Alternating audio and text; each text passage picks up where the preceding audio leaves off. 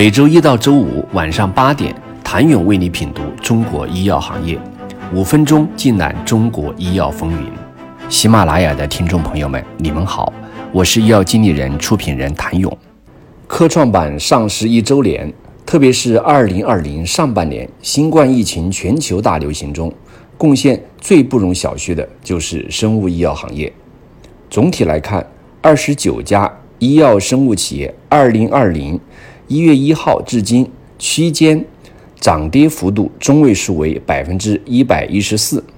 最高涨跌幅为东方生物百分之八百二十，最低为微星生物百分之十二点九。而科创板总体一百三十三家企业的涨跌幅中位数为百分之九十一点八七，其中五家有色金属企业中位数百分之十八点三五，四家通信企业中位数百分之一百八十七点五一，三家电气设备企业中位数百分之十三点八九，二十家电子企业中位数百分之七十四点六七。二十六家机械设备企业中位数百分之五十四点八五，二十八家计算机企业中位数百分之一百零一点六八。此外，农林牧渔、食品饮料以及钢铁类企业在科创板仅有一家，可见从企业数量和半年来跌涨幅度情况看，生物医药企业在科创板绝对可以博得头筹。再从跌涨具体数值来看，半年来二十九家生物医药企业中位数为四十一点三七，其中最高的硕士生物上涨三百三十一点一元，涨幅百分之五百七十五点三。而值得注意的是，新冠疫情影响下，各行业半年来均出现了不同程度的下跌，甚至出现了超过百分之十的跌幅。但生物医药企业涨幅均超过了百分之三十，且最低上涨价格也为七点二四元。再看收盘价，二十九家生物医药企业七月二十一号收盘价前三甲分别为：硕士生物三百九十一元，新迈医疗三百零八点三七元，南威医学二百三十四点一四亿元。这三家均能位列。一百三十三家科创板企业最新收盘价前十。二零一九年一月，中国证监会发布了关于在上海证券交易所设立科创板并试点注册制的实施意见，明确指出，上交所设立科创板主要服务于符合国家战略、突破关键核心技术、市场认可度高的科技创新企业，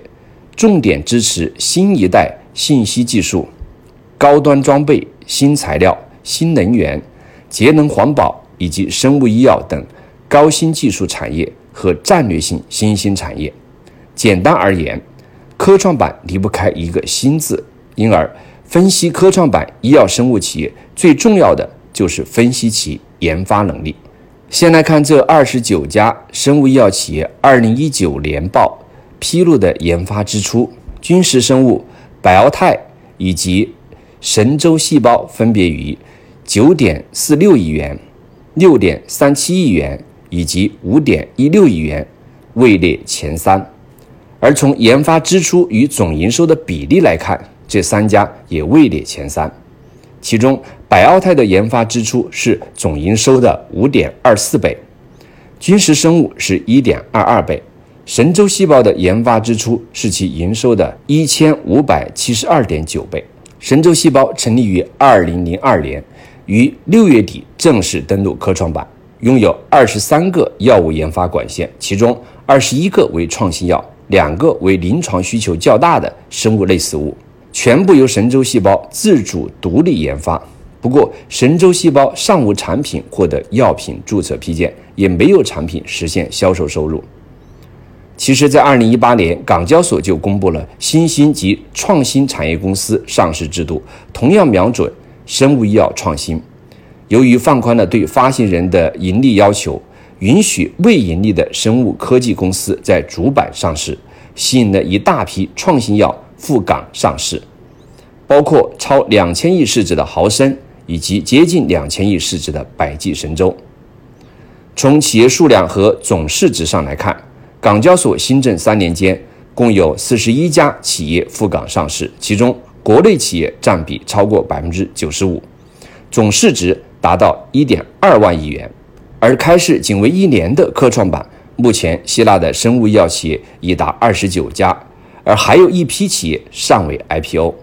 包括苑东生物、康希诺、成大生物。由此可见，科创板未来可期。谢谢您的收听。想了解更多最新鲜的行业资讯、市场动态、政策分析，请扫描二维码或添加医药经理人微信公众号“医药经理人”。医药行业的新闻与资源中心，我是谭勇，明天见。